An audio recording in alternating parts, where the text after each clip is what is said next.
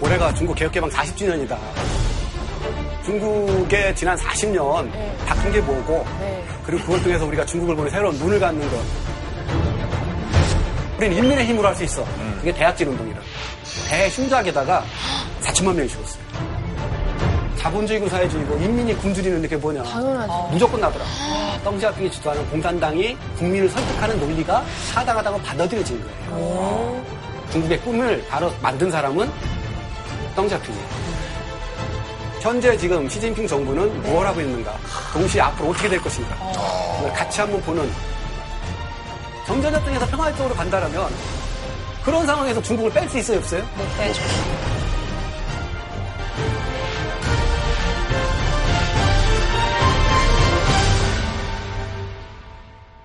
네, 중국에 대한 강연 오늘 두 번째 시간인데요. 얼마 전에 있었던 북미 회담 예측이 너무 잘 맞아가지고. 만약 북한이 하야된다면 둘 중에 어떤 걸 따르겠어요? 정시업이. 무조건 따르시겠죠. 북한이 지금 하려고 하는 게 그거예요. 폐기한다, 보장한다는 합의. 대신 요거와 관련해서는 추후로 논의하거나 대략적인 로드맵만 나올 것 같아요. 이게 제 판단이에요.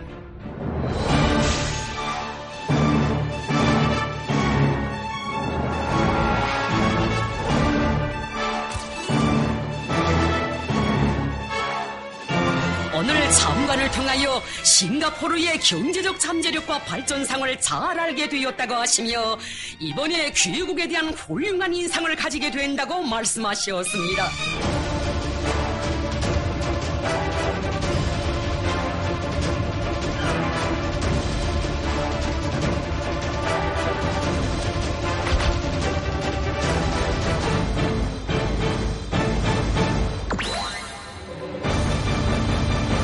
선생님의 프로페셔널함에 어, 나는 무슨 그러니까 쪽집게 선생님인 줄 알았어. 프로는 다르구나. 근거가 있어서 그래요, 근거가. 맞아요. 네, 근거가 있습니다. 판단과. 어쨌든 2월 12일 북미 정상회담도 그렇고 2월 13일 지방자치선거도 그렇고 각자 조금씩 불만은 있지만 원만히 잘 끝난 것 같아서 좋습니다. 지난번에 그 덩샤오평의 강연에 대해서 네? 아니, 덩샤오핑이면 덩샤오핑이고 등소평이면 등소평.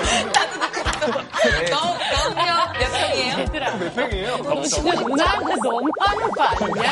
아니 지난번에 진짜 그 덩샤오핑 강연을 듣고 집에 가서 곰곰이 생각을 해봤습니다. 역시 고수는 어려운 얘기도 쉽고 간단하게 하는구나. 저는 그런 생각. 아, 그렇죠. 너무 어려운 중국의 역사 덩샤오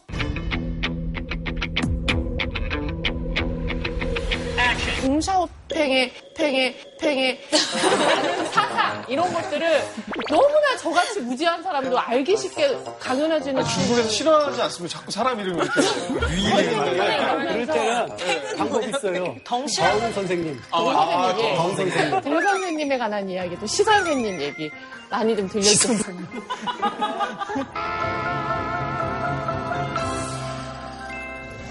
다른 거 다 잊어보셔도 괜찮고요. 우리 덩샤핑 이론이 뭔가, 네. 덩샤핑이 어떤 큰 생각을 갖고 개혁개발을 했는가에 관한 그걸 갖져야 우리가 시진핑 정부 시대에 중국을 또 이해할 수 있으니까요. 하나의 목표와 두 개의 중심이라고 그랬죠. 하나의 목표가 뭐였었죠? 경제 발전. 경제 발전입니다. 그걸 하기 위한 두 가지 방법은 당의 영도 당의 영도와 개혁 개방. 개혁 개방. 개혁 개방. 어떤 일이 있어도 개혁 개방 흔들리면 안 돼요. 그러나 동시에 이제 개혁 과정에서의 저항 세력이 있기 때문에 그 사람들에 대해서는 사회주의를 재해석하는 사상 해방을 내걸었고 동시에 이제 민주화 요구를 하는 그런 학생 운동이나 이런 지식인 운동에 대해서는 강하게 탄압하는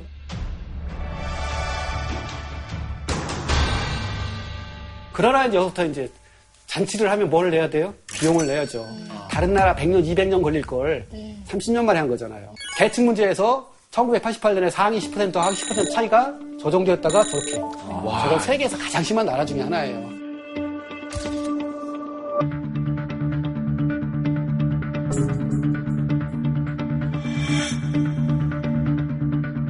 또 광역자치단체 중에서 가장 잘 사는 데가 상하이였거든요. 가장 못 사는 데가 귀주성. 몇배 차이가 난다고요? 13배. 통계상으로는 저렇게 줄었대요. 근데 저거 통계상이고 저는 저렇게 줄지 않았다고 해요. 갈등이 있겠네요. 당연히 있죠. 대신 어떻게 얘기하느냐. 저 민주화하면 해결이 되느냐 했을 때 뭐라고 해야 돼? 민주화하면 분화된다. 그러니까 대안은 없기 때문에 참고는 있지만 참고 있지 불만은 않아요. 불만은 있어요. 경제적인 불만도 있어요. 이게 뭐냐? 국가가 아니라 한족과의 경쟁에서 다 한족들이 차지하는. 근데 이 세 가지가 다 겹쳐 있어 볼까요? 지역적 차 연해 지역과 내륙 지역인데 어디가 잘 살아요? 연해 지역. 그러면 한족들은 연해 지역에 많이 살아요? 내륙 지역에 많이 살아요? 연해 지역. 농촌은 연해 지역에 많아요? 내륙 지역에 많아요? 내륙. 세계 겹치는. 이게 바로 이제 말씀드릴 덩시아핑의 과제예요. 결국에 이제 그 문제가 단계가 있어야 된다는 거죠. 13억 9천이라는 인구가 13억이 한꺼번에 잘 살 수는 없잖아요. 결국 모든 발전 국가에서는 중국만이 아니라 다 우리도 마찬가지예요. 마지막으로 정치적 문제 심각한 게 이거예요. 공산당 일당제라고 그랬죠. 그리고 이건 결국 권력 집중 체제예요. 효율을 중시하고 결과를 중시해요. 과정이 아니라. 혁명 이루어야 되잖아요. 문제는 뭐가 있느냐? 그 사람들이 인허가권이라는 거를 개인이 갖건 당이 갖건 소수가 집정하는 거예요. 법배 절차에 따라서 하겠지만 또 한편에서는 개인적 이득을 위해서 하죠. 그게 불패.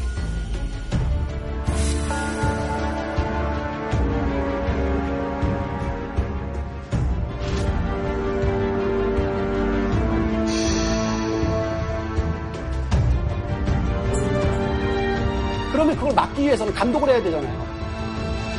현대 민주주의에서 선거가 갖는 가장 첫 번째 중요한 기능은 뭐냐면 좋은 사람 뽑는 게 아니에요. 최소한 마음에 안 드는 사람의 경우는 4년이면 4년, 5년이면 쫓겨날 수 있잖아요. 최대의 기능이에요. 그러니까 정치인들이 지방자치자가 선거 때만 다가오면 살려주십시오. 어머니 아버님 다, 다, 어머니 아버님 다. 어쨌든 떨어지면 아니까. 천당과 지옥을 왔다 갔다 하니까. 이게 감독 기능이거든요. 없잖아요. 시민사회 없죠. 언론 자유 없죠. 내지는 부족하죠. 이런 속에서 감독을 할 수 있어요, 없어요? 못하는 거. 물론 중앙이 지방을 감독해요.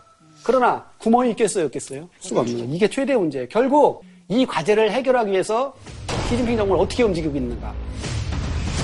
요 큰 틀을 갖고서 이제 시진핑 정부를 보면요. 잘 보입니다.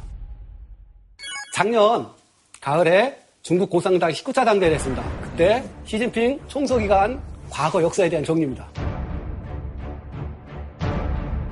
어떻게 읽어야 될까요? 안찌라이. 어, 짠짜이. 마오쩌둥은 중국을 일어서게 만들었다. 그게 무슨 뜻이에요? 일본 제국기로부터 독립시켰다라는 거예요. 그래야 우뚝 섰다. 이게 마오쩌둥의 최대의 과제다. 그러면 덩샤핑의 과제는 뭐라고 표현했어요? 후치라. 어우, 발음이 좋네. 후치라이. 중요하게 만들어줬다. 그러면 자신, 시진핑 본인 앞으로 어떻게 하겠다고요? 후치라이. 강한 국가를 만들겠다. 정치, 딱 개념으로 표현하면 슈퍼파워가 되겠다는 거죠. 저게 이제 기본적인 생각이에요. 우리 지난 시간에 덩시아핑의 개혁 개방을 이해하기 전에 덩시아핑 일대기를 한번 살펴봤잖아요. 네. 오늘도 같은 순서에 따라서 현재 최고 지도자인 그 시진핑 그 총서기의 일대기를 간단히 자 저 두 사람 저 오른쪽에 계신 분이 아버지 같죠, 그죠? 시중신. 네. 자 왼쪽 중에서 누가 시진핑 같습니까? 가운데. 밑에 전 둘째 같아요. 어린지, 어린. 왼쪽 바지 여기까지 올린 친구인가요? 네, 큰 친구가 저 중국말로는 시진핑이지만 그걸 한국식으로 읽으면 금평이잖아요. 습금. 어, 습금평. 그 평자는 어디냐면 평북이라고 해갖고 지금의 북경을 얘기하는 거예요. 북경 근처에서 났다. 그러면 동생은 뭐라고 하셨을 것 같습니까? 어, 그 근처에서 또 났다 두 명. 아니요, 좀 멀리서 났다. 원평. 아, 천재들이시. 그래서 시진핑이 형이고 시연핑이 동생이에요. 저도 멀 원자가 들어갑니다. 아, 그렇죠. 어, 덕에서 멀, 덕에 덜이 멀겠어. 거기서 거기서 말하는 원자는 그런 뜻이 아니라요. 덕을 인류 모두에게 베풀 정도로 멀리 실천하라는 뜻입니다. 왜냐하면 거기서 원자를 멀리 쓰려면 동사 쓰려면 덕자 앞에 와야 돼요. 원덕이, 원덕이. 덕 원이기 때문에 원인 게 낫네. 덕이 주어고요. 원덕이보다 원이 동사. 원덕이라고 또 있습니다. 자, 원덕이. 저, 이 양반은 1953년에 태어났고요. 근데 문제는 1962년에 저 아버지 시중신이라는 분이 뭐 정치적 사건에 휘말려서 반당으로 몰려서요. 어 려움을 겪고요. 시골로 추방되고 문제는 이제 문화 대혁명이 시작되면서 반동 집안의 자식이라고 해서 상당히 골- 고- 교초를 겪습니다. 16살 때요. 그 당시 아까 홍위병님이 얘기했었죠. 하방을 하게 됩니다. 그 진시황릉 있는 서안 아시죠? 서안. 그 서안 위에 옛날 혁명 근거 짓던 연안이라는 데가 있어요. 거기가 옛날에 시중신의 고향이에요. 그 솜서성이. 그래서 거기로 가는데 톡을, 그 톡을에서 7년 살았어요. 그래서 거기서 가서 7년 동안 농촌에서 일을 하는데 자기가 일생 동안 배워야 될 건 저도 다 배웠다고. 진짜 거짓말 안 못하고 100km나 되는 짐을 지고 옮겼고 하루에 14시간씩 일었고 뼈를 까는 고통을 당했고 이제 그러면서 끊임없이 농민들하고 잘 지내고 그래서 거기서 인내력도 배우고 가장 커다란 소득이 소득이 중국 현실을 알았다고 그래요. 거기서 큰 거예요. 이제 꽃밭에서 큰 사람들이 아니에요. 그리고 나서 1973년에 그 입당을 했는데 입당에도 얘기가 참 많아요. 10번을 퇴짜 받았어요. 오. 11번째 된 거예요. 왜요? 왜냐 아버지가 반동이라. 자 여러분 같은 경우 교회나 어떤 조직에 열 번째 퇴짜 맞았는데 끝나지 구려지 않고 열한 번째 넣어서 들어갔다 그러면 어떻게 이해하겠어요? 의지가 있다. 의지가 있다. 독하다. 뭔가 독하다. 뒤에 그, 숨은 의도가 어, 있을 의도가 것이다. 있을 것이다. 리더가 있을 거다. 대개 둘 중에 하나예요. 저 친구 기회주의적이다. 뭔가 여기를 통해서 이득을 얻으려고 한다. 생기는 게 있으니까 이게 하나일 수도 있고요. 또 하나는 그 조직에 대한 믿음이에요. 공산당에 대한 신뢰가 굉장히 강하다라는. 자, 그 다음에 어디로 갈까 했을 때 껑삐아오라는 군의 국방장관의 부관이 됐어요. 당연히 국방장관의 부관이면 사병이 될 수는 없죠. 장교가 된 거예요. 국방장관이 참여하는 회의나 이런 데 다 옆에 뒤에서 수행하고 그럴 거 아니에요. 그러면서 군 계통을 다 알게 되고 배우게 되고 또 아버지도 역시 현명가니까 군인이죠. 정치가니까 아버지가 알고 있는 군인들 해갖고 저 때 이제 군에 대한 이해를 시작해서 저 이후로 지금까지 군에 대한 업무를 놓은 적이 없어요. 그래서 현 지도자 중에서 군을 가장 잘 알고 또한 군이 신뢰하는 지도. 이게 전 굉장히 중요합니다. 군에 대한 신뢰를 얻었고 지금까지 덩샤핑도 못했던 군사개혁을 지금 하고 있어요. 이제 그랬던 인물이다. 다음으로 이제 중요한 게 중국에서 가장 가난한데 우리식으로 하면은 군수로 내려가서 3년 하다. 그 다음 경력이 중요한 게 후젠성, 저장성인데 후젠성은 어디냐면요. 대만 아시죠? 대만 바로 옆에 있는데요. 그 다음에 저장성은 그 위에 있고 상해 바로 밑에 있는 데가 저장성이거든요. 그 다음에 나중에 상해 당서기까지 해서 거의 20년 넘게 중앙으로 올라가기 전까지 중국 개혁 개방의 가장 앞선 곳에서 일을 하게 돼요. 이게 굉장히 중요합니다.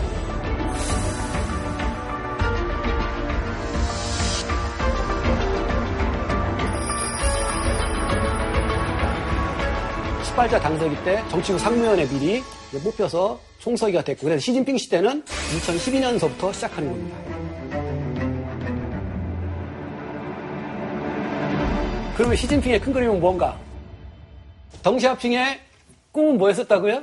경제 발전. 덩시아핑이 제1의 개혁을 통해서 중국을 부강하게 했듯이 자기는 두 번째 개혁을 통해서 중국을 강하게 만들겠다. 새로운 제2의 개혁의 키워드는 혁신이에요. 두 번째 그걸 통해서 더 전면적인 개방을 하고 마지막으로 결국 저러한 혁신과 개방의 목적은 국민생활 향상이에요. 이게 방침이에요.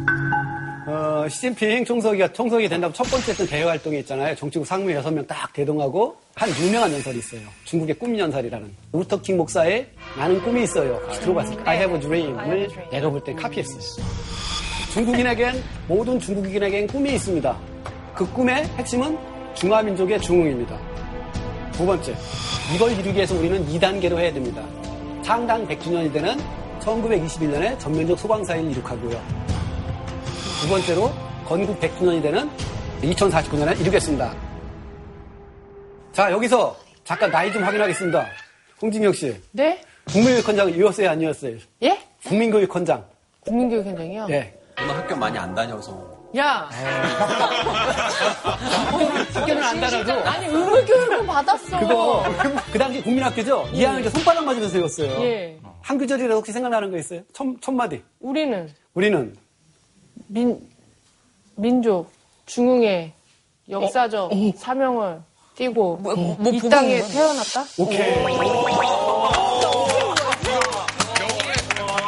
엊그제 점심 메뉴도 기억이 안 나는 앤데. 와, 그게 어, 기억이 영어를 바뀌어. 오정진 아나운서는 국민교육헌장 배웠어요, 안 배웠어요? 저희 때는 저기 외우라고는 안 배워, 했고요. 그냥 짧게 외웠어, 안 외웠어. 별의 뜻을 오늘의 도 살고. 야, 너 내 또래지?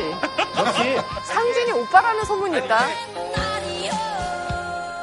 이걸 왜 외워요? 그게 왜 뭐냐면 옛날 그 박정희 대통령이 일본 육살 나왔잖아요. 그 가면서 한국시민선서라고 있어요. 그게 국가에 대한 맹세문이에요. 그거를 번- 또 확대시켜서 만든 게 국민교육 현장이에요. 독재체제의 산물이에요. 일제의 잔재고. 그러니까 민주화되면서 여러분 그거 안 하는 이유가 당연한 거예요. 민주화 좀 덜 된 분들인데. 아니 그러니까 민주화 되기 전에 교육을 받으시고 바보기의 개성. 뭐, 역사의 산물이야. 여기서 중요한 게 뭐냐? 우리는 민족 중국 역사상을 떼, 떼어놨다고 했을 때 저 외울 때 있잖아요. 무슨 뜻인지 몰랐어요. 안 외우면 맞으니까. 아, 그리고 솔직히 속에서 그랬어요. 내가 무슨 뭐 민족 중국이고 뭐고 내가 뭘 알아. 엄마 아버지가 낳았는데. 중국이라는 말은 못 알아들었어요. 중국이라는 말은 영어로 치면 re-rise, 다시 일어나는 거예요. 그럼 우리는 역사에 한 번에 중심에 섰던 적이 있다는 뜻 아니에요. 음, 그렇네. 언제 섰지? 근데 아무리 생각해도 역사에 중심에 섰던 게 기억이 안 나. 없어, 그런 기억이. 그러니까 결국 그걸 외울 때 언제서? 감흥이 없어요. 그러면 중국인들한테 중화민족의 위대한 중국을 이룩하지 해서 감흥이 올까요, 안 올까요? 그걸 물어보려고 그래요. 같아요. 왜? 과연 저게 시진핑 주석이 말한 저게 시진핑 개인의 꿈일까, 중국인의 꿈일까? 중국은. 크게 한 번 대국이었던 적이 있었잖아요. 많이 청나라 때 엄청 있었잖아요. 대국이었어요. 언제 그리워하는 시절. 거예요? 중국의 경우 가장 잘 나갔을 때 치면 당대예요, 당대. 국제적인 거였었어요. 전 세계 민족들 다 받아들이고. 그래서 오직하면 군대에 뭐 한족뿐만 아니라 소수민족뿐만 아니라 아라비아 민족 다 들어갔고 당나라 군대. 당나라 군대라는 말이 그래서 나온 거예요. 그 나쁜 좋은 말이네요. 해서 구체적인 무역로까지 만들었죠. 그게 바로 시크로드예요. 학자들 추산에 따를 때 세계 GDP의 40%예요. 우와. 그 다음에 그 이후에 가까운 때가 청나라인데 청나라 무슨 황제의딸 이런 거 할 때 나오는 게 강희제, 옹정제, 권륜제라고. 강희제, 맞아요. 특히 권륜제 때 많이. 권륜제. 대략 권륜제 때가 지금 현재 영토의 1.3에 1.5배. 와. 지금보다. 그리고 그 당시에 GDP가 세계 GDP의 최소 4분의 1, 최대 3분의 1, 약 30%예요. 그러면 우리 전 시간에 배웠죠? 2017년 중국의 GDP가 세계에서 몇 퍼센트 차지한다고요? 약 15. 16% 정도였었죠. 그죠? 근데 불과 250년 전에 그때 중국의 GDP가 세계 GDP에 어느 정도였다고요? 30%. 그러면 딱 들으면 아 저 말 맞아. 우리 아무리 이렇게 해봤자 250년 조상들이 했던 거기 반도 못 갔네. 아 우리 아직 부상 안 했어. 열심히 해야지. 와. 아니 근데 선생님 얘기죠. 그런 우리나라나 또 저의 세대 같은 경우는 그냥 우리 개인 단위로 잘 살면 좋겠고 예. 국가는 국민들이 잘 살기 위해서 도와주는 역할이라고 생각하지 국가 자체가 세계에서 새를 떨쳤으면 좋겠다는 욕망이 크지 크신가요? 저는 그렇게 이게 크게 바로 세대 차이예요. 저까지만 해도 저희는 조직을 중심으로 생각했어요. 그치. 항상 전 농촌 출신인데 무슨 잘못하면요. 내 이름이 뭐냐 이렇게 안 물어봐요. 이게 잘못하면 네 애비가 누구야 이래요. 와. 잘하잖아요. 제가 잘하면 아버님 조남이 어떻게 되시나 어, 바로. 이렇게 되는 거고요. 잘못하면 네 애비가 누구예요. 이게 유교적 공동체 원리도 있지만 사회주의도 그런 거고요. 그건 동시에 민족주의예요. 그러나 민주화 이후에는 개인의 권리 그게 맞는 거예요. 이게 나쁜 게 아니에요. 문제는 균형점을 찾아야 되는 거죠. 그러나 중국은 전체주의 그러니까 집단주의 사회예요. 저건 충분히 중국의 지식인과 정치 지도자와 일반 국민이 충분히 동감할 수 있는 공감대 있군요. 따라서 중국몽 했을 때 충분히 설득력 있다는 얘기를 드리는 거예요. 하나만 더 얘기할게요. 중국 전체 역사, 뭐 길게 잡아도 역사 사실 5천 년은 잡아야 되거든요. 그 중에서 시장 경제 안 한 적이 얼마나 있을 것 같아요? 시장 경제. 제가 왜 이런 말씀을 드리냐면 요새 갑자기 막 중국이 모든 분야에서 지금 막 쭉쭉쭉 앞서가잖아요. 네. 그걸 보고 사람 눈이 휘둥그레져요. 어, 저왜 저러지? 그랬을 때 제가 반문해요. 중국이 시장 경제 안 한 게 얼마냐? 전체 한 5천 년 역사에서. 그러면 49년에서 78년까지 30년만 시장 경제 안 한 거예요. 원래 중국은 부자 나라잖아요. 그러니까 비즈니스의 나라예요. 네, 그 상인들이 엄청 활발하고. 국내도 그렇고 국제도 그렇고 이미 당나라 때 전 세계 비즈니스 네트워크 실크로드잖아요. 30년 시장 경제 안 했다고 해서 비즈니스 DNA가 없어지나요? 근데 반대로요. 네. 그 30년 시장 경제 안 했다고 해서 네. 그렇게 굶어 죽고 그렇게 처절하게 빈곤해진 이유는 또 뭐예요? 바로 여기서 좀 조심해야 될 게 있어요. 중국이 그 당시에 경제 성장이 멈추질 않았어요. 5% 이상 성장을 했어요. 그러면 빈부격차가 벌어졌다는 건가요? 그 아니에요. 그건 뭐죠? 전략을 잘못 짰어 그래요. 중화학공업 우선 전략. 100억 원이 있어요. 이걸 어떻게 쓸 것인가? 저라면 그 돈을 어떻게 쓰느냐면 아이들 책 사주는데 또 청년 실업자들 보조하는데 그러면 이거는 생산비로 안 들어가요. GDP에 잡혀야 안 잡혀요? 안 잡히죠. 안 잡혀요. 대신 뭐가 줄어져요? 생활이 윤택해지죠?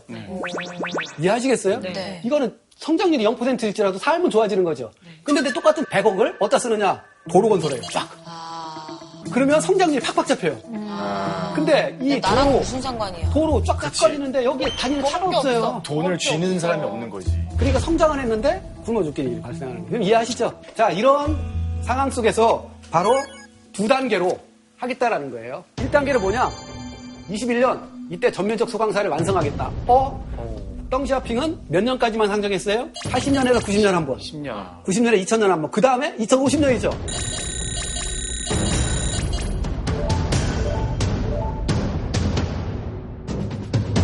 네. 어, 근데 새로운 게 들어왔네?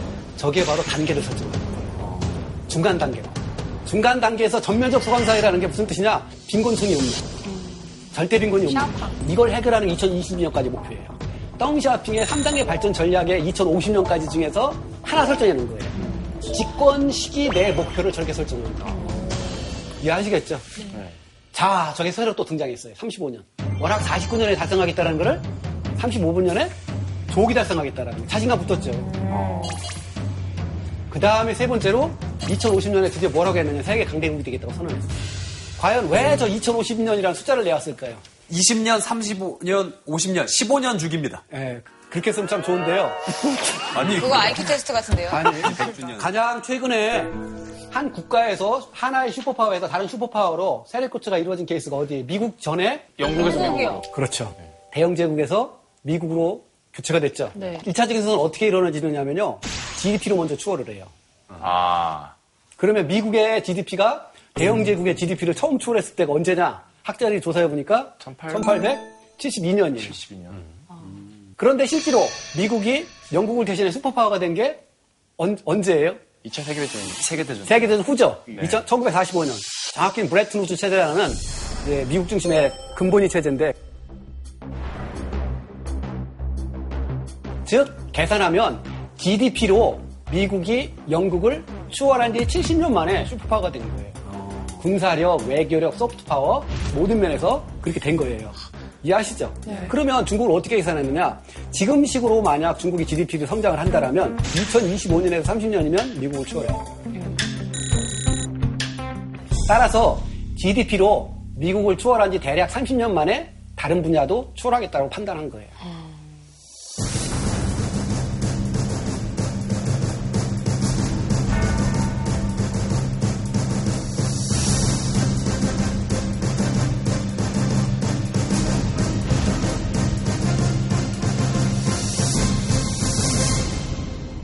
그 다음에 방침이에요. 제2의 개혁을 하겠다. 첫째, 무슨 개혁? 전면적 개혁. 북경, 천지, 상해가 특대도시 최대의 과제가 뭐겠어요? 부패. 부패? 환경. 아. 숨좀 쉬자. 아, 심각한 문제죠. 요즘. 특대도시의 1차 과제가 환경이에요. 중국의 기본적인 정책의 목표 중에 하나가 환경. 근데 혹시 한 달 전에 우리나라에 크게 나왔던 보도가 있는데 스모그가 35% 줄었다. 우리 지금 스모그 때문에 미세먼지 이런 것 때문에 거의 무지하게잖아요. 그게 분리수거하는 그 공장들을 먼저 폐쇄해서 지금 현재 어쨌든 그 정도가 그게 해결이 될까요? 무슨 어떻게 그렇게 얘기냐면요. 특대도시 가면 뭐가 와서 툭 치고 지나가요. 전기 오토바이.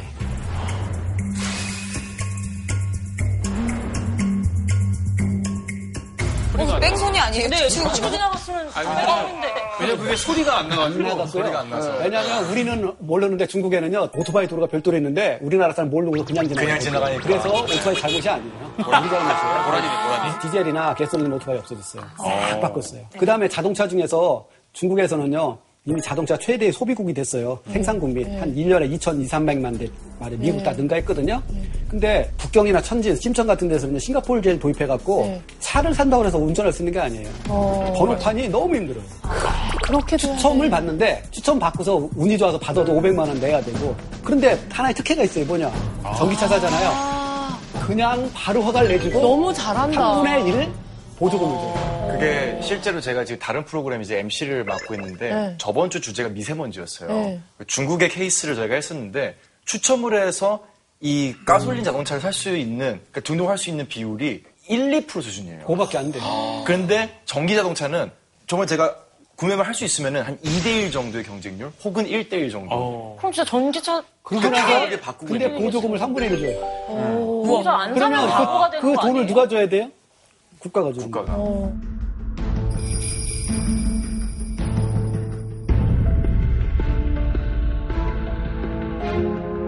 그 다음에 매년 공해를 유발하는 굴뚝 있잖아요. 2천 개씩 없애고 있어요. 그 다음에 석탄 떼는 것 중에서 계속 필요한 발전소는 그 분진 시스템을 갖춰야 돼요. 탄광 이런 거 있잖아요. 영세 탄광, 분진. 그거 1년에 500개씩 없애고 있어요. 자, 이 돈들 어마어마하게 들어가죠? 네. 1년에 200조씩 쓰고 있어요. 우리나라 1년 예산이 450조인데 그렇게 해서 한 3년에서 만들어낸 성과예요. 그래서 지금 북경이나 상해 이런 데가 전과 달라요. 숨쉬기 한결 편하고요. 따라서 이제 한국 같은 경우 미세먼지 자체적으로 해결 못하면 더 이상 중국 픽이 못 돼요.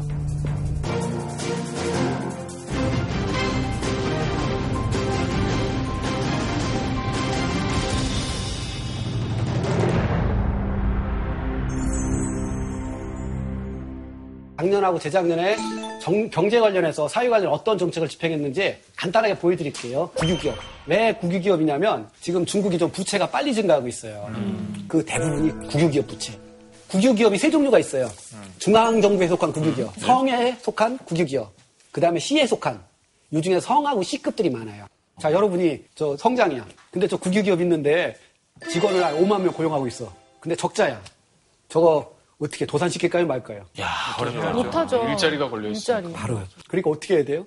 은행은 대부분 국유은행이죠? 이 돈을 갖다 틀어막는 거예요. 그걸 좀비 기업이라고 그래요. 그게 이제 부채로 계속 느는 거예요. 근데 문제는 진짜 써야 되는 돈을 못 쓰는 거죠? 이해하시죠? 그 다음에 과잉 생산이 계속되는 거예요. 철강 같은 거, 시멘트 모든 게 지금 과잉 생산이거든요? 이게 이게 국가 부채가 느는 지금 주범이에요. 그래서 국유기업 개혁을 전면적으로 한. 먼저 이제 기본적으로 전체를 이끌어가는 방침이 혁신, 균형, 녹색, 개방, 공동향유죠. 요게 요번에 헌법 개정에 들어갔어요. 중국이 추구하는 경제 발전 이념이다. 그 중에서 가장 중요한 게 앞에 있는 게 뭐예요? 혁신. 혁신이 중국 경제를 규정하는 키워드 하나만 꼽으다 그럼 혁신이야. 그 다음에 또 하나가 중고속 성장, 고성장하는 것이 정상적인 속도였다면 더 이상 그렇게 안 하겠다라는 거예요. 그리고서 상정한 게 67%. 근데 저것도 많은 거예요. 맞아요. 되게. 이게 경제 경제 발전의 단계에서 이 정도로 발전된 국가에서 사실 저렇게 발전하기 쉽지 않아요. 그래도 어쨌든 우리 같은 데는 어떻게 잠재 성장률 3%도 지금 못 채우고 있는데 네. 그 다음에 중국의 경제 성장률은 어떻게 설정되는가? 아무 생각 없이 설정되는가? 그렇지 않아요. 근거가 있네요. 근거가 있어요. 정당은 권력을 장악하는 게 목적이잖아요. 기업은 이윤을 추구하는 게 목적이 그죠? 네. 그렇다면 권력을 장악한 집단의 입장으로서 권력을 안 놓쳐야 되죠. 네. 권력을 안 놓치려면 뭘 해야 될까요? 국내적, 국외적 하면 국외적으로 어떤 일을 하면 절대로 안 되겠어요. 전쟁. 전쟁. 전쟁을 해서 이기면 돼요. 간단하다. 그러나 지금 안 되죠. 더 나가서 굴복하면 안 돼요. 굴복하는 모습 보이면 국민들이 안 믿어요. 그죠? 특히 중국의 경우 시진핑 정부는 일본에 굴복하거나 미국에 굴복. 그렇다고 미국과 전쟁하라는 얘기 아니에요. 당당해야죠. 두 번째, 국내적으로는 어떨 경우 가장 중요하게 국민들이 가장 아 이건 도저히 안 되겠다 못 참을 경우가 경제적 어려움이죠. 그 중에서 가장 심한 게 뭐겠습니까? 오선진 아나운서도 거기 정규직 때려치고 프리랜서 였을 최고 힘든 게 뭐예요? 일자리입니다. 불안정성. 일자리. 잘못하면 이제 엄동설한에 살아야 되고. 정말로. 그러니까 열심히 해야 되는 거고. 네, 일자리. 따라서 일자리 창출을 못하면 공산당은 권력을 지속할 수가 없어요. 일자리가 몇 개나 될까요? 그거는 태어나는 새로운 사람 수. 그죠? 그래서 보통 중국에서는 안정적으로 필요한 일자리가 2천만 개라는 거예요. 근데 일자리를 저렇게 무한정 만들 수가 있나요? 없죠. 어떻게 만들어요? 그런데 2천만 개 일자리를 다 만들어주면 완전 고용이에요. 그건 있을 수 없어요. 아, 그렇지. 그래서 대개 50% 정도, 천만 개 일자리예요. 근데 실제로 몇 개가 만들어졌어요? 어, 초과됐네요. 초과 달성. 천, 300만 개예요. 그렇다면 어떻게 저게 가능하겠느냐. 1,300명가 어떻게 일자리가 나왔느냐. 스타트업. 그렇죠. 지금 가장 많이 있는 게 벤처. 창업이에요, 창업. 어. 창업이 하루에 15,000개씩이에요. 365 곱하면 대략 5만 5천 개 나오는 거죠. 500, 550만 개. 실질적으로 벤처를 해서 수익을 벌어들이고 있어요. 원래 벤처 기업은요, 성공률이 5%예요. 그쵸. 그래서 95% 그러나 문제는 이거 하고서 끝나는 게 아니라 다시 다시 창업하고 그래서 벤처 기업을 육성하는 방법에선 가장 기본적인 게 엔젤 펀드를 주는 거고요. 그렇죠. 그 다음에 온갖 창업이 시- 적은 돈으로 홀꿀 짜서 창업 단지를 만들어주는 그게 저 인큐베이터라고 보통 부르잖아요. 네. 그런 게 있어야 되는 거고요. 그 다음에 그것을 상품화 시킬 수 있도록 여러 가지 법적, 제도적으로 뒷받침해야 돼. 특히 제조업이 만들어져야 되고. 인프라를 만들어줘. 이렇게 했을 때 나머지 그 95% 중에 상당수는 고통을 받겠죠. 실패하니까. 그러나 다시 지도하고. 거기다가 나머지 서비스업 있잖아요. 여기서 일자리가 만들어지는 거예요. 그럼 왜 이런 일-. 일자리를 이렇게 할 수밖에 없는가? 가장 중요한 게 저기 2016년에 대졸자가 몇 명이라고 나와 있어요? 765만이요. 저런 대졸 학생들한테 서비스업이나 사무 전문직이나 창업을 유도하는 거예요. 이게 바로 이제 중국의 힘이에요. 이걸 언제부터 한 거냐? 그렇게 90년 중반부터 시작한 거예요. 2017년에 상해에 대학생과 이제 서울인가 조사한 2017년 조사 자료예요. 퍼센트지도 10배 차이인데요. 더 중요한 건 절대 숫자예요. 100배 차이 나겠네. 65만 명이 창업을 했어요. 아, 물량을 이길 수가 이래서 중공군한테 우리가 졌구나. 단순히 양의 문제가 아니라요. 중공이란 말도 되게 오래간만에 그죠? 그 양의 문제가 아니라 더 심각한 게 뭔지 아세요?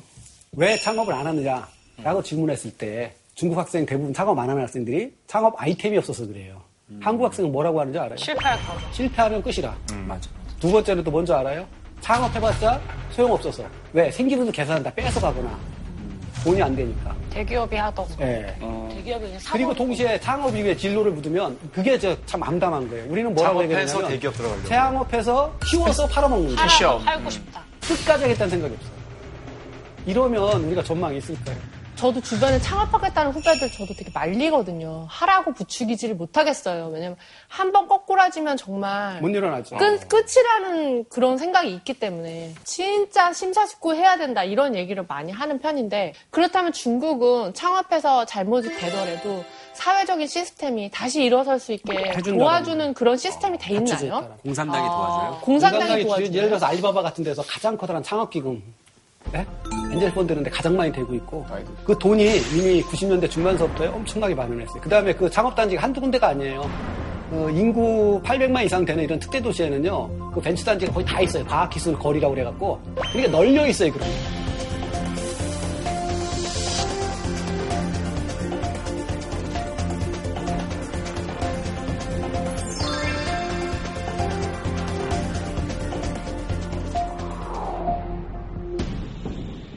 이게 바로 이제 실리콘밸리의 창업 모델하고 근본적으로 다른 거예요. 자, 애플 이런 거 생각하면 가장 창업을 하려면 가장 필요한 게 첫 번째가 뭘까요? 차고. 창고. 아이디어. 차고. 최고의 아이디어가 있어야 돼요. 그러니까 이 창업 사이클에서 첫 번째 출발점이 아이디어예요. 아이디어. 그죠? IBM도 그렇고 이게 없으면 안 되는 거잖아요. 네. 그 다음에 아이디어를 갖고서 이거를 제품화 시키는 거죠. 제조, manufacturing. 그죠? 이걸 갖고서 싼 값에 효율적으로 만들어서 마케팅을 하는 거죠. 그래서 다시 돈을 벌어갖고 새로운 아이디어를 만들고. 출발점은 어디서 시작한다고요? 아이디어. 아이디어, 매니팩처링, 마케팅, 아이디어 이렇게 돌아요. 이거는 실리콘밸리 모델이에요. 어. 그러면요. 어떻게 시작하느냐? 제조업과 시장을 갖고 살리는 거예요. 그러니까 하나 예를 들어볼게요. 전기 자동차 있잖아요. 수소 자동차 만드는 게 좋다는 거 모르는 사람 없죠. 네. 근데 일반적인 기업의 경우는 뭐가 문제냐면 수익을 내야 돼요. 왜? 주주들이 언제까지 이거 기다려주지 않잖아요. 네. 천문학적인 돈을 쏟아부어서 만들었는데 네. 수익을 못 내면 안 되죠. 대신 수익을 내려면 판매를 해야죠. 네. 자, 그런데 지금 비싸요. 차도 비싸고 충전 때문에. 불편하고 디자인도 별로예요. 예, 디자인도 별로. 왜? 배터리가 너무 커요. 이러니까 기본적으로 안 살려고 그러죠. 근데 만약 이 차가 이익을 내면 그럼 충분히 팔릴 수 있다라면 안정적으로 어떻게 하시겠어요? 일단 만드는 거. 만들어 팔아야죠. 바로 중국이 그런 거예요. 중국의 인구가 13억 9천이라는 게 돈이 오고 가난할 때는요 부담이 되는 거예요. 어떻게 먹여 살릴까? 근데 그가 일정한 수준의 경제력이 도달해 버리면 시장이 되는 무효 수- 구매력이 되는 거예요. 바로 시장이 되는 거야. 기업들의 입장에서는 완전한 확실한 판로가 생기잖아요. 네. 독점 시장이 생기는 거. 따라서 그럼 여기서 그러면 새로운 혁신 기술이 나오는 데는 최고의 아이디어예요, 시장이에요. 시장. 시장이에요. 동시에 아이디어는 좋은데 이걸 상품화 시키려면 제조 기술이 필요해요. 근데 제조 기술이라는 게 선진국 많은 선진국들은 지금 없어요. 다 이전시키고. 근데 그거 갖고 있는 게 중국이에요. 왜 심천에 그 순전에 세계 최고의 벤처 타운 있는지 알아요? 아이디어를 바로 하면 1, 2일 내에 제품화 시켜요. 그러니까 거의 모든 시아오에서 모든 제품을 다 아이디어를 바로 만들 수 있는. 근데 우리 같은 경우는 창업하는 하려면 너무 힘들고 더 심각한 문제는 해도 보상을 못 받아요. 시대가 바뀌었고 상황이 바뀌었고 지금도 안, 안 늦었어요. 학생들한테 젊은이들한테 투자해야 되고요. 그렇지 않으면 미래가 없어요. 아, 이게 저도 좀 무서운 게 조선업이나 뭐 철강업이나 이런 것들이 중국이 굉장히 치고 올라왔다라고 해서 이게 막 기반 산업의 경쟁력을 흔들고 있다라고 해- 했는데 이제는 IT나 이런 것들도 지금 시간이 지나고 나면 우리가 도저히 못 따라잡을 수 못 따라가는 게 아니라 이미 대부분 추월당했어요. 이제 더 이상 대륙의 실수가 아니잖아요. 그러니까. 지금 며칠 전에 봤는데 신문에 또 한 번의 대륙의 실수라고 해가지고 청소기조차도 차이스. 아. 네, 기사 보셨죠? 드라이기야. 차이나 다이 제는 이런 제조업의 기술, 아주 단순한 기술조차도 중국이 세계 1위에 올라서고 있는 거예요. 거기다가 저기 한번 또 봐주실래요? 도시화율. 도시화율이 무슨 뜻이냐면 전체 인구 중에서 비농업 인구가 차지하는 비중이에요. 그리고 우리나라 비농업 도시화율이 몇 퍼센트 될까요? 80 넘잖아요. OECD 국가는 대부분 85%가 넘어가요. 근데 중국은 굉장히 낮죠. 그 말은 두 가지 의미가 있어요. 하나는 농업 및 농민의 착취 속에서 경제 발전을 이뤘다. 또 하나는 성장 가능성이 아직도 가능성이 성장 감전력이. 높다라는 거예요. 저1% 도시화하면 1% 성장할 수가 있어요. 지금 저희한테 좀 희망은 있나요? 희망이 무슨 희망이 남아 있습니까? 있죠. 차이나 플러스 아니까 있고요. 꿈도 희망도 없어 보이는데. 아, 선생님 정말 정말 죄송한데 선생님 정말 정말 죄송한데 지금부터 중국인이 될 수 있는 방법에 대해서 알려주시면 좋겠습니다. 그거는 그거는 아주 간단해요. 소리에 너는 두렵지가 않구나. 뭐 어때요? 어? 초월했구나. 와, 용지. 아이. 언제든지 잘 되는 편에 서겠다. 그렇죠. 그 다음에 바로 1대1로 넘어가서 1대1로 혹시 먼저 들어보셨어요? 네. 일대라는 게 무슨 뜻이냐면 실크로드 경제 벨트 있잖아요. 벨트 저걸 대 협대라고 그러는 거예요. 그 벨트가 중국어로 대예요. 그 다음에 21세기 해상 실크로드죠. 일로 유라시아, 아프리카까지 가는 데서 6개의 경제 회랑을 건설하고 있어요. 그 경제 회랑의 핵심은 거기에다 고속철도를 두거나 아니면은 도로를 깔거나 그래서 주로 인프라를 하는 거예요. 철강, 시멘트 이런 거 과잉 생산이라고 그랬잖아요. 그럼 저기 투자하면 중국 기업 많이 나가겠어요? 안 나가겠어요? 나가죠. 나가죠. 그들이 어느 나라 제품 쓰겠어요? 중국 중국 제품 쓰겠죠. 제품 이 과잉 생산 해소책이. 해결되는구나. 동시에 러시아의 천연가스 있잖아요. 3년 전에 4천억 달러짜리 10년 계약을 맺었어요. 즉 안전하게 자원 확보하는 정책. 동시에 외교 전략이기도 해요. 미국이 지금 전 세계에서 가장 압도적으로 뛰어난 아직까지 군사력이에요. 미국이 아시아 국가들한테 주로 우리나라를 포함해서 뭐하고라고 얘기하느냐? 너 누구랑 같이 안보를 확보할래? 이렇게 얘기하는 거죠. 남중국해에 지금 미국 군함들이 다니고 우리 북핵 문제 소리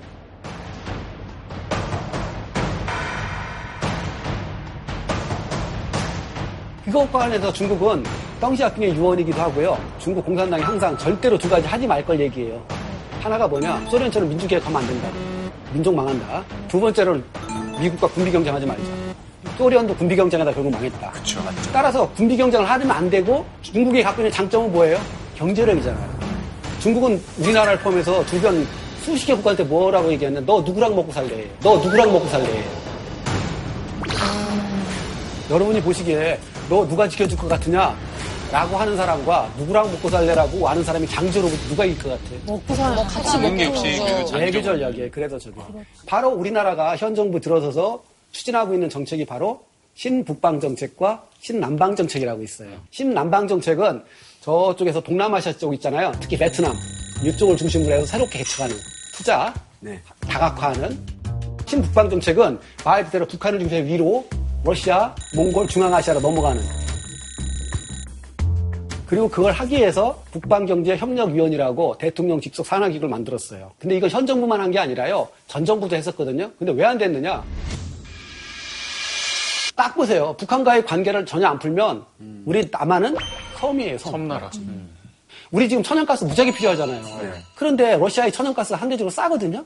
그게 들어와야 돼요. 네. 근데 왜 못 들어올까요? 북한 북한 때문에 못 들어오는 거예요. 뚫리면 가격이 4분의 1이 된다고요. 상당히 싸져요. 그러면 전혀 그러면 그걸 또 러- 일본까지 연결할 수 있겠죠. 남북한 철도를 있잖아요. 두 가지를 이렇게 H자로 연결할 수가 있어요. 동해선, 서해선 연결해 갖고 시베리아 행달철도 중국 철도 이용하면 고가의 물건품들 있잖아요. 훨씬 가격도 싸고 빨리 할 수 있어요. 철도 건설.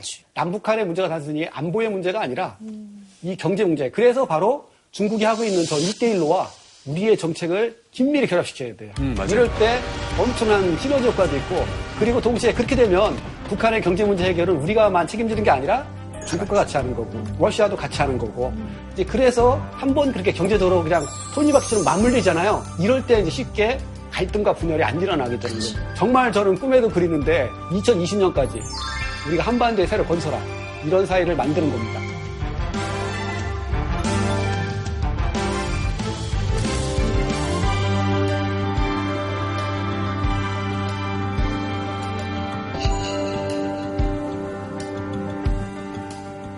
장밋빛 미래가 보이는 것 같아서 굉장히 기분이 좋아요. 희망이 조금씩 보이죠. 예.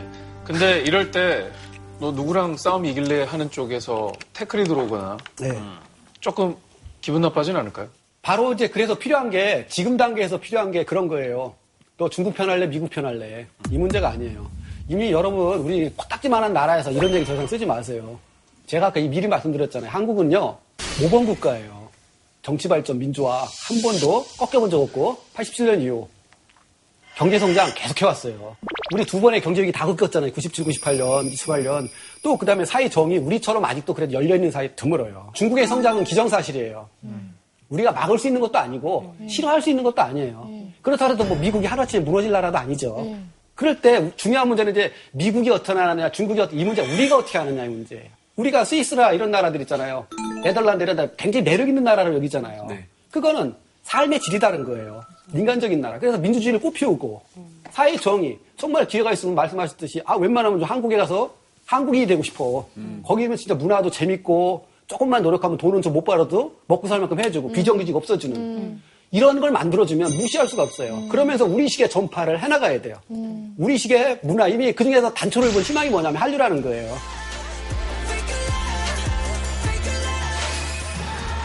얼마든지 성공할 수 있는 우리의 가치를 전파할 수 있는 그러면 문화를 했다라면 대중문화를 했다라면 왜 정치는 못하고 경제는 못해요? 외교는 못하고 중요한 거는 문제가 있는 거예요. 정권이 바뀌면 기노가 다 없어지고 이런 거에서 어떻게 합의를 만들어내고 이끌어갈 것인가. 그 중에서 지금 단계에서 가장 필요한 거는 우리의 중심을 잡는 거다. 원칙을 잡는 거다.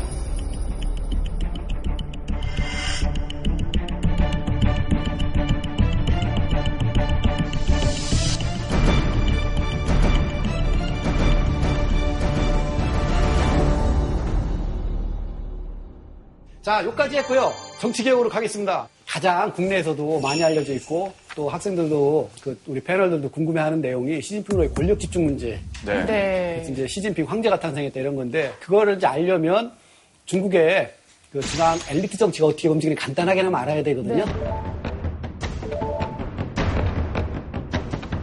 전국 대표대회라는 건 공산당 지금 당원이 약 8,900만 명이에요. 8,900만이요? 예, 예. 공산 당원이라고 해서 모든 다 당정 간부인 건 아니에요. 아, 깜짝이야. 그, 그 중에서 실제로 그렇게 당정 간부로서 활동하는 사람, 그- 그게 직업인 사람들은 한 천만이 안 돼요. 한 700만 명, 800만 명, 그렇게 보시면 될 거고요. 그 중에서 2천여 명을 뽑아서 5년에 한 번 여는 게 당대회예요. 네. 그러니까 5년에 한 번 열리는 회의 의미 있겠어요? 그 다음에 다시 그 중에서 1년에 한 번씩 회의를 여는 게 중앙위원 회의. 저것도 사실 큰 의미가 없어요.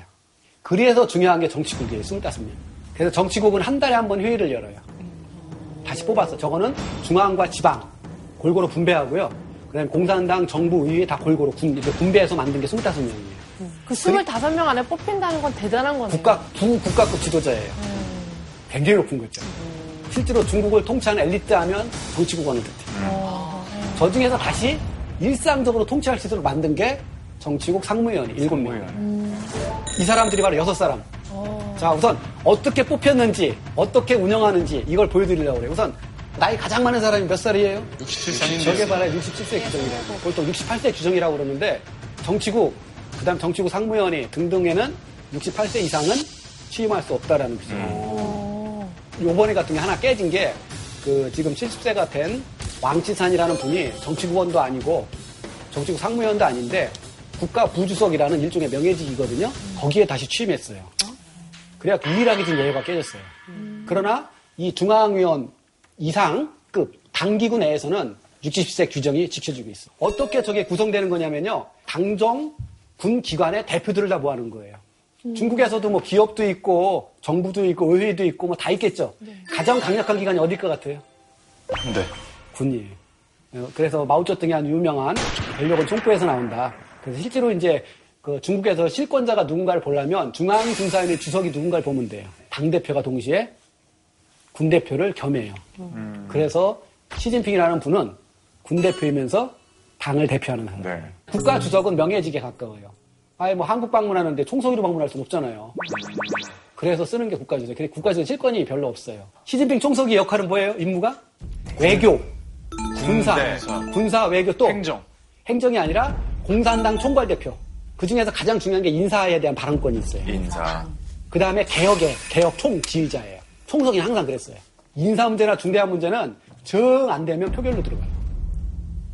이게 집단 결정이에요. 결정을 같이 해요. 공동 결정이라고 그래요. 그리고 표결을 해요. n분의 1이에요. 그러나 집행은 누가 해요? 각자가 책임져야 돼요. 개인 분당 결합의 원칙. 이게 집단주도라는 거예요. 예를 들어서 자 북한이 지금 미국과 정상회담하고 뭐 남북 정상회담하고 이러면서 개혁개방 하려고 그런다. 그러면 중국은 북한을 지원할 것인가 말 것인가 이 결정을 해야죠. 최고의 결정 단위가 저기잖아요. 네. 그럼 저기서 그 의제, 아젠다를 낼 수 있는 사람 일곱 명 중에 누가 낼 수 있어요? 시진핑. 시진핑만 낼 수 있어요. 자기 고유한 거는이기 때문에. 이해하시죠? 의제권을 갖고 있다는 건 무슨 뜻이냐면 그 사람이 제안 안 해버리면 과거 정책이 그냥 유지되는 거예요. 그럼 제안했죠. 토론 다 했죠. 우리 하자. 만장일치 결정됐어요. 집행은 누가 책임져요? 시진핑이 책임져요. 의제한 의제낸 사람. 위산낸 사람이 아니라 자기 역할 분담에 따라서. 그 다음에 중요한 게, 군, 당 말고 중요한 조직이 뭐겠어요? 법, 사법제도. 정부. 정부가 크잖아요. 두 명이 들어가는 거예요. 하나가 총리. 리커창. 그 다음에 부총리가 네 명 있는데 그 중에 하나인 상무부총리가 들어가요. 이게 이제 돌아가는 구조에 대한 이해는 됐는데요. 그러니까 이런 어떤 이양 과정에서 이게 되게 자연스럽고 바로 그게 없다는 게 느껴지거든요. 이제 바로 그래서 어떻게 뽑느냐라는 거예요. 그 최근에 뽑는 방식이 어떻게 되느냐면 중앙위원급들, 그 다음에 후보위원급들, 그 다음에 정치 원로들. 정치 원로들은 누구냐면 전직 정치부 상무위원들. 네. 장점인 후진타오, 주룽 이런 분들 있잖아요, 리펑. 이런 분들한테 의견을 구해서 뽑아요. 그거를 후진타오 때는 그분들이 약 400명이 모여갖고서요. 그 후보 200명 중에 대상으로 해서 정치국원과 정치국 상무위원을 투표했어요. 그래서 그 중에서 선발했고 일부는 조정했어요. 요번에는 그렇게 않고 시진핑하고 몇 사람들이 그 약 300명 가까이 되는 사람들한테요. 300명 넘는 사람들을 통해서 일일이 다 물어봤어요. 200명의 후보를 놓고 정치국원 누가 했으면 좋겠는가? 누가 적임자냐? 적임자냐. 이런 식으로 추천을 해서 정치국원과 정치국 상무위원을 선발했다라는 거예요. 자, 이 과정에서 제가 강조하고 싶은 것은 최소한 주- 정치국 원과 정치국 상무위원이 되려면요. 중앙위원들이 동의 안 하는 사람은 될 수가 없어요. 엘리트들이 합의를 통해서 된다. 왜 실패를 안 하느냐. 권력 교체가 이렇게 평화롭느냐. 바로 거기에 답이 있는 거예요. 그 중에서 중앙을 이끌어가는 사람이 누구냐? 총선이잖아요.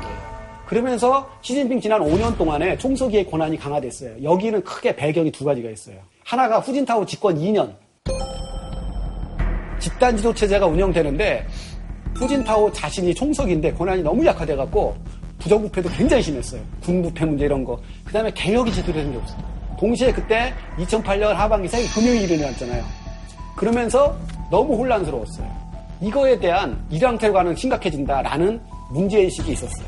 보시라이 뭐 사태 이런 거. 바로 두 번째 문제가 바로 그건데 2007 년. 권력 승계 과정에서 일부가 중앙의 결정에 승복을 안 하는 거예요. 네. 그 중에 하나가 보시라이고. 나중에 뒤에 보게 될 조영康 이런 사람들이요. 핵심은 뭐냐? 집단적으로 결정해서 시진핑과 리카청으로 권력을 넘기기로 한 걸 동의 안한 거예요. 이것에 대해서는 결국 집단주도체가 너무 느슨하게 운영되면서 나타난 현상이 아니냐라는 그 결과물로서 총석의 권한 강화 현상이 있었던 겁니다. 마지막으로 영도소조 등 여러 가지 만들어갖고 자그마치 시진핑이 공식적인 지위가 10개를 갖고 있어요.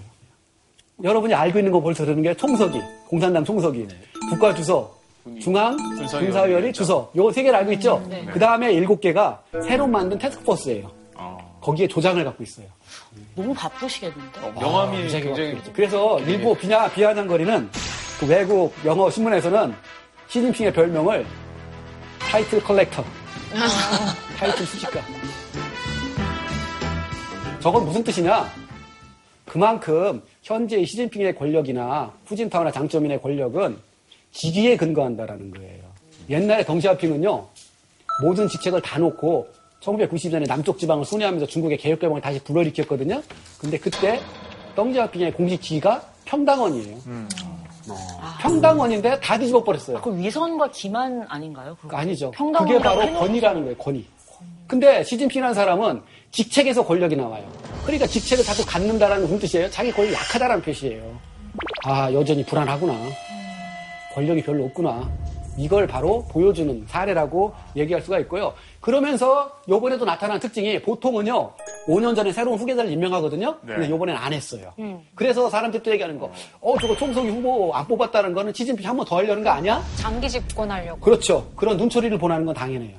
동시에 요번에 헌법에 국가주석은 2회 연임밖에 못한다는 저 규정을 없애버렸어요. 그러니까 너무 더 확실해지는 네, 거예요. 그래서 국가주석직은 실직이라고 그랬어요? 명예직이라고 그랬어요? 명예직. 명예직이. 그래서 저게 아이러니예요. 참고로 공산당 총서기와 중앙무선의 주석은요, 당원에 임기 제한이 없어요. 아, 원래 없었군요. 원래 없었어요. 그래서 요번에 왜 헌법 개정을 했느냐라고 했을 때 공산당의 공식 설명은 뭐냐면 중국의 최고 지도자는 공산당 총석이 중앙군산의 주석, 막 주석 주석 막 나오니까 헷갈리죠?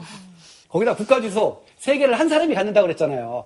한 사람이 갖는데 두 개의 직위는 당원에 임기 규정이 없는데 국가주석만 임기 규정이 있어갖고 불일치다. 이렇게 설명하는데 이건 별로 말이 안 돼요. 어, 저거 없더라도 있잖아요. 얼마든지 총석이 연장하고 중앙군 연장하면 하면 되거든요. 근데 재판단은 그래요. 두 가지 다 가능성이 있다. 하나는 한 번 더 할 생각이 있다, 분명히. 그래서 미리 만들어 놨다. 즉, 개인의 욕심이 있다. 라는 뜻이 있고, 진짜 또 하나는 그게 아니라 순수하게 세 개의 직위를 일치시키려는 그런 것이 있겠다.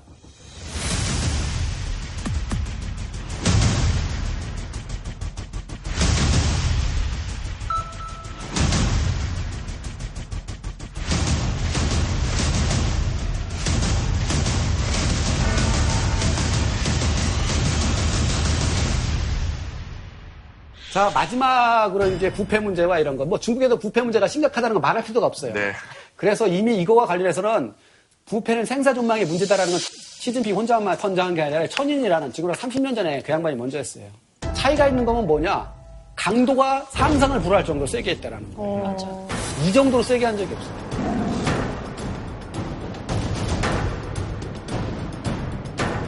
전에는요, 장차관급들이 1년에 많이 처벌을 받아도 부패로 7, 8명, 10명 이상 있었어요. 근데 뭐 지금 1년에 90명씩 처단하는 거예요. 자기, 제2의 개혁을 위한 저항 세력을 막는 거고요. 조사조가 중앙에서 다 파견했어요. 일부는 두 번씩 파견했어요. 보통 조사조가 가면 5, 60에서 100명의 전문가들이, 회계 전문가 이런 사람들이 가서 두 달 동안을 검사, 감독하는. 거예요. 그 전에 사전에 정보를 다 받아갖고. 실제로 이 부정부패가 굉장히 많이 줄었겠네요. 바로 그것 때문에 저 440명 중에서 70%가 저기서 걸린 거예요. 전수조사 다 하고요. 전수조사. 다 하고 저 중에서 4분의 1을 두 번 조사했어요. 와, 베트남부터 가장 가장 최근에 했던 순정차이라는 사람이 중경시 당서기에서 낙마했거든요. 두 번째 걸렸어요. 한 번 피해간다고 끝나는 게안 아니에요. 나요. 그럼 저렇게 이제 걸리면 어떻게 돼요? 바로 사형.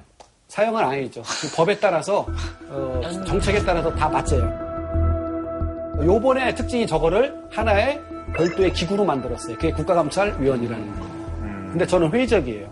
부패는 제가 알기로 저렇게 해결 안 돼요. 저렇게 위에서 무섭게 한다고 그래 될 문제는 아니고요. 쉬운 문제는 아니지만 중국 공산당은요 우리나라의 무슨 뭐 한국당이나 민주당이나 미국의 공화당이나 민주당과 다른 개념이에요. 중국 전체 인구의 각 분야의 엘리트 6%가 모인 거예요. 이런 체제 속에서 공산당의 기본적인 생각은 당이 부패 문제를 잘 알고 있고 실제로 잘 알고 있어요. 누가 부패니. 그 다음에 당이 주도가 돼서 부패 문제를 풀겠다라는 거예요. 근데 저는 그게 안 될 거라고 보는 거예요. 왜 안 되느냐? 역대로 그렇게 해서 풀리는 부패란 없어요. 그치. 자기가 누가 자기 목을 치겠어. 예를 들어서 단적으로 얘기해보죠. 정치국 상무위원 7명은 누가 감독하나요? 없죠. 하느님이 감독하나요? 서로 감독하네요, 혹시? 바로 그거예요. 서로 감독한다라는 거예요. 자기들끼리 담합해버리면. 그런데 솔직히 서로 감독한다라는 것을 어떻게 믿어요? 그게, 어떻게 그렇죠. 제- 그게 문제죠. 어떻게 해야 되느냐? 종합적으로 해야 되는 거예요. 민주적인 요소로 해야 될 것. 그게 이제 선거로서의 감독 기능도 주고 있잖아요. 언론의 자유 보장하고 이런 거. 이렇게 민주적인 요소로 감독하는 거고요. 그 다음에 행정적인 요소가 굉장히 중요해요. 싱가포르 같은데. 모든 다 공개해버리는 거예요. 누가 봐도 투명 이런 거 있잖아요. 이런 게 복합적으로 만들어졌을 때인데 중국에서는 이 중에서 내부 감독 하나만 갑하겠다라는 거예요. 그랬을 때문에 한계가 있다고 제가 얘기를 합니다. 민주 감독도 없고요. 그러니까 중국의 행정 감독과 나머지 정치 감독을 한다는데 저는 안 된다고 보는 거예요. 예. 그렇다고 한다면 시진핑 주석 또한 이런 어떤 부패 함정에 자기도 모른 채 빠져버릴 수 있는 가능성 가능성은 거의, 없어요. 이 사람 지금까지 보도된 거에 따르면 본인은 깨끗해요. 어, 근데 문제가 형제들에게 문제가 있었는데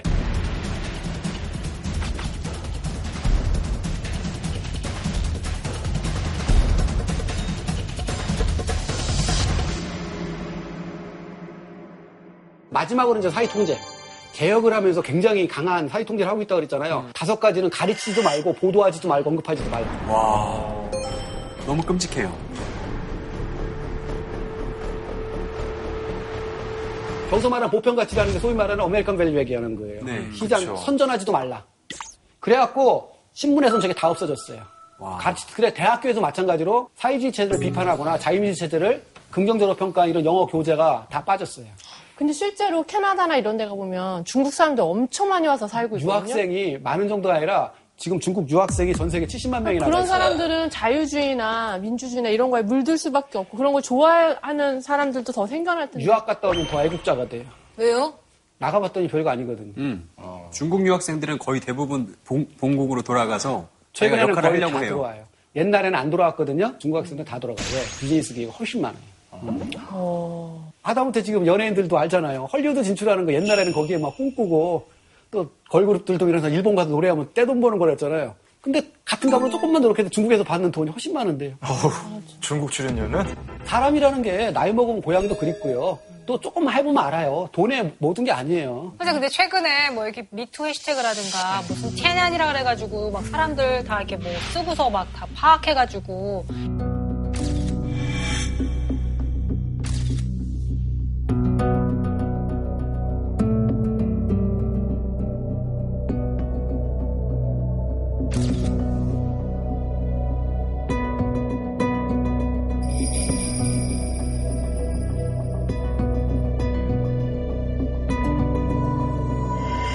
이런 식으로 통제하고 약간 그런 게 좀 정상적이라고 보세요? 비정상이죠. 근데 하나 잘못 알려져 있는 게 그래요. 처음에 인터넷이 확산되고 SNS 확산됐을 때 많은 분들이 어떤 생각을 했느냐면 아 이제 중국 끝났다. 정보 통제 못했다. 근데 그게 완전히 잘못됐다는 게 몇 가지 이유 때문에 잘못됐어요. 첫째, 민간 기술이나 개인 기술을 인터넷을 활용하는 기술의 10배, 100배 수준으로 국가 통제 기술이 더 발전하는 거예요. 더 나아가서는 외국 인터넷 업체건 국내 업체건 국가 방침에 호응 안 하면 허가를 안 내줘요. 그러니까요. 그러니까 자체 검열 시스템을 만들어요. 또 하나 실수한 게 뭐냐면요. 그렇게 해서 SNS를 하고 인터넷을 팔았더니 실제로 얘기하는 거에 95%는 무슨 내용인지 알아요? 공산주의, 찬양하는 거예요. 찬양. 뭘 찬양해요? 중국의 업적을 찬양하고 체제 찬양. 그럴 수밖에 없는 게 어렸을 때 배우는 게 처음 유치원 들어가서 배우는 노래 있잖아요. 유명한 노래예요. 공산당이 없으면 신중국도 없다.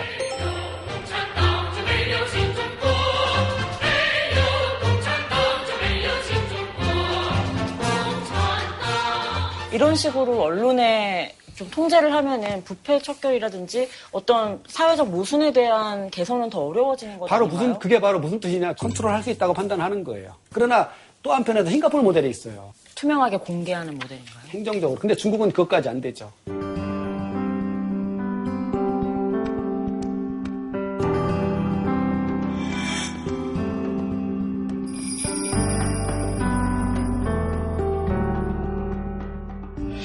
지금까지 시진핑 주석이 어떤 비전을 갖고 국가를 이끌어 나갈지에 대한 얘기를 들었는데요. 예. 저희한테 중요한 거는 이제 외교적인 문제들을 어떻게 풀어나갈지가 궁금하거든요.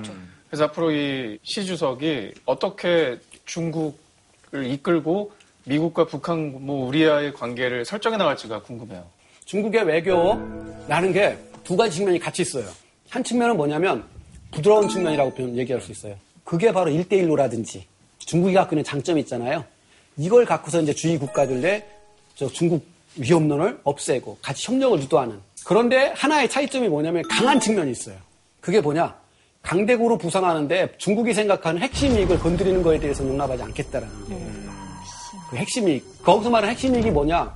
영토, 주권, 그 다음에 발전 뭐 이런 거예요. 바로 사드문제 거기에 걸려버린 거예요. 즉 미중 간에 서로 경쟁하는데 한국이 부당하게 미국 편에 섰다라는 거예요. 한국 입장에서는 북한을 막기 위한 거다. 라고 아무리 해도 중국은 안 듣는 거지. 왜? 중국은 자체 판단을 하는 그런 측면에서 굉장히 강경해요. 中国双方也再次就美国和韩国推进在韩部署萨德反导系统，表明了严重关切和坚决反对。 제가 아까 공산당이 이런 거에 굴복하면 붕, 붕괴된다고 그랬잖아요.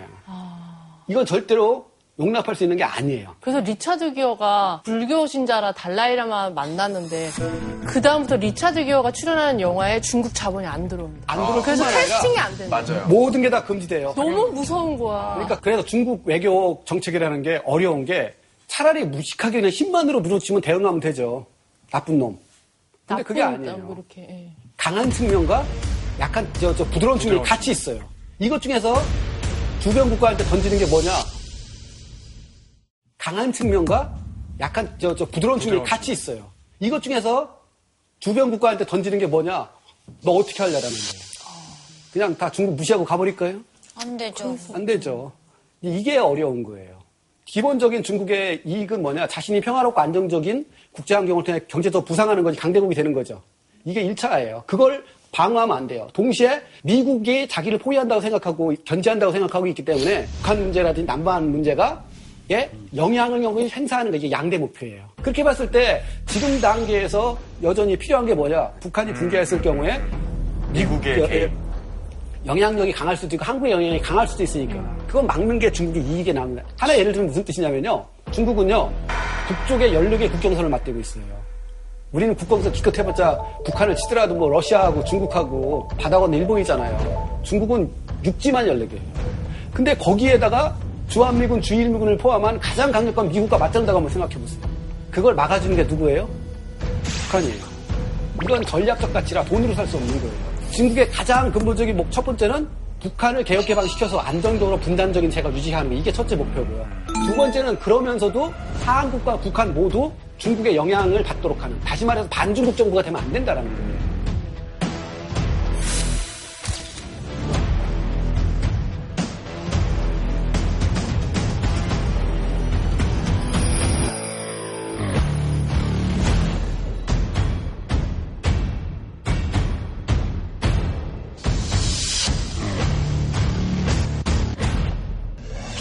시간 예, 함께 해주셨는데 우리 재민 씨. 네. 정말 복학생으로 다시 돌아와서 또 중국에 대해서 들으시는 네. 그러게. 어, 소감이 어떤지 궁금해요. 글쎄요, 아마 저랑 비슷한 세대인 분들이 많다 보니까 20년 전을 생각하시면 누구도 중국이 저희 초등학교 때 이렇게 성장할 거라고 생각 안 했잖아요. 근데 20년 사이에 저만큼 성장한 것을 보면은 우리도 분명히 대한민국의 성장을 얘기할 수 있지 않을까 생각을 할 수 있었습니다. 학생답다. 재밌으셨어요? 네! 아, 진짜 저는 순간적으로 착각했어요. 제가 지금 스튜디오에 있나, 내 강의실에 있나. 여기랑 당시에 차이점은 112호입니다. 저도 진짜 즐거웠거든요. 네. 덕분에 이렇게 집중해 주셔갖고 제가 공부한 건 나눌 수 있어갖고 행복했습니다. 감사합니다. 고대사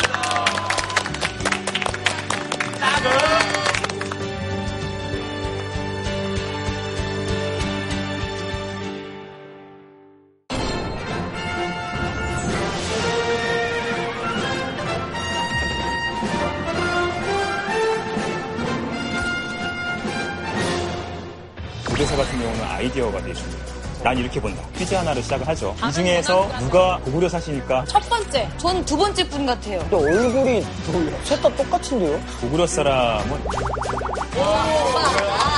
도발적인 질문 드려도 될까요? 그 평강공주. 그냥 역사적 근거가 있는 겁니까? 삼국사기에 실려 있어요. 모팔모 있잖아요. 실존 인물입니까?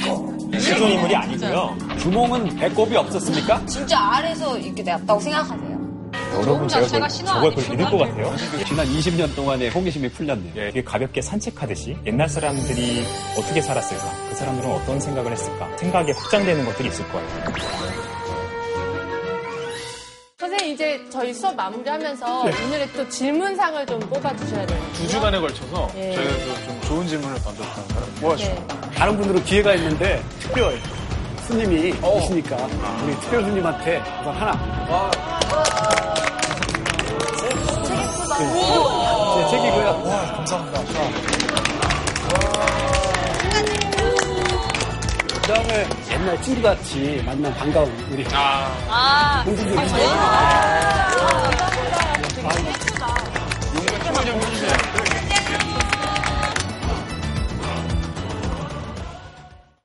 JTBC